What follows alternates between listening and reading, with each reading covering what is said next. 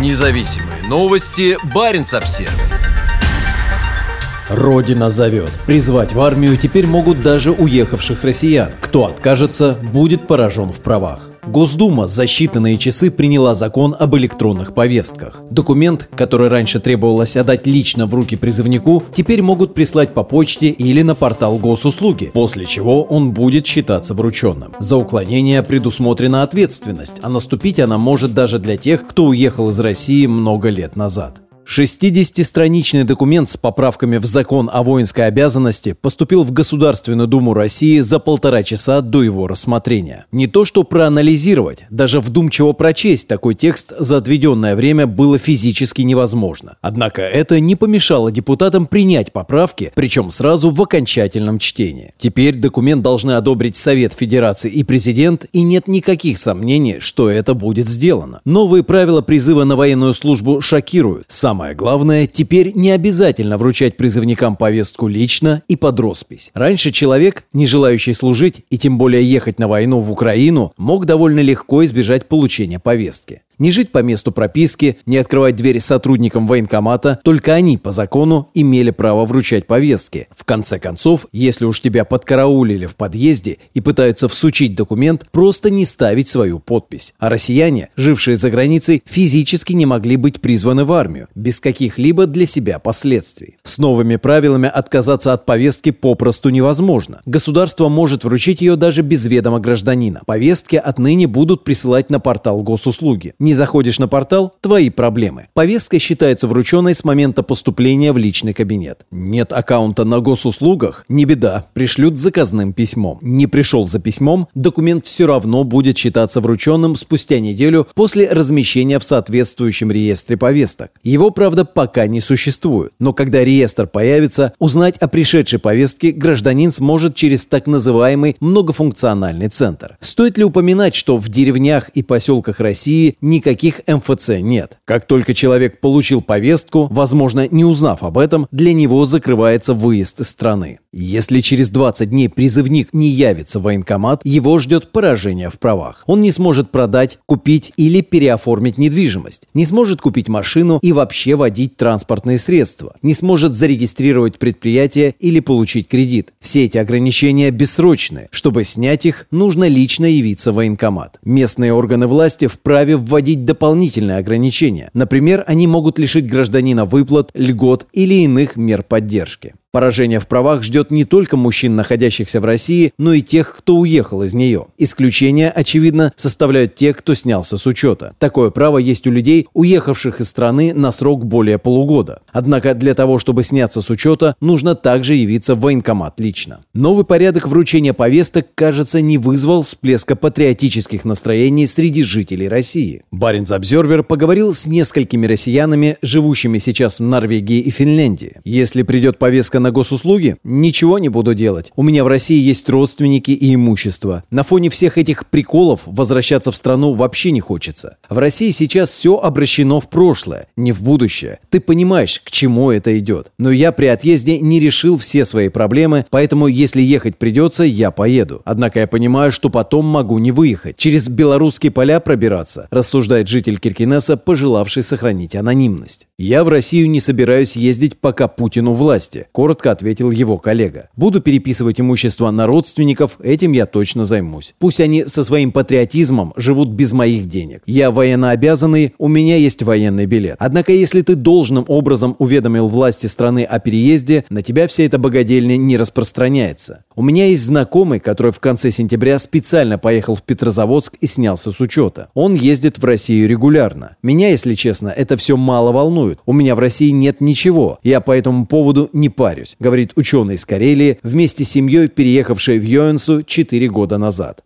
Председатель Комитета Государственной Думы по обороне, бывший военный Андрей Картополов, предложил уехавшим за границу россиянам простой выход из сложившейся ситуации. Будучи в отпуске в России, я надеюсь, все нормальные люди-то, они все отпуска проводят в России, если они даже долгое время живут и работают за границей, прийти в военкомат, предъявить необходимые документы и спокойно ехать работать дальше, заявил депутат. Россиянам призывного возраста Картополов рекомендовал оформить годовой отпуск от службы служить в армии и ехать обратно за границу, радостно там работать. Депутат не уточнил, что в условиях полномасштабной войны России против Украины даже солдаты срочной службы рискуют оказаться в зоне боевых действий и погибнуть там. По сути, государство перекладывает на граждан обязанность самим проверять, не призывают ли их на военную службу. Вводится юридическая фикция. Если повестка загружена на сайт госуслуг, то она в этот же день получена. Не все люди в России пользуются интернетом. Можно еще сходить в МФЦ,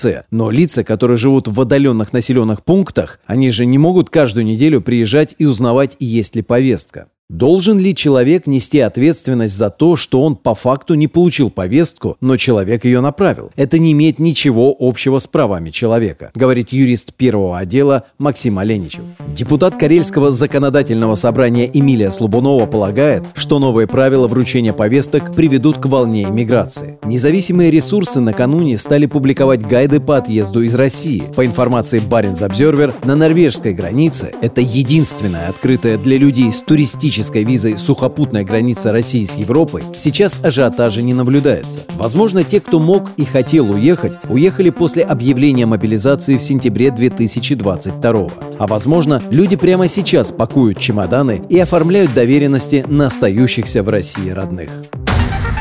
Независимые новости. Барин обсервис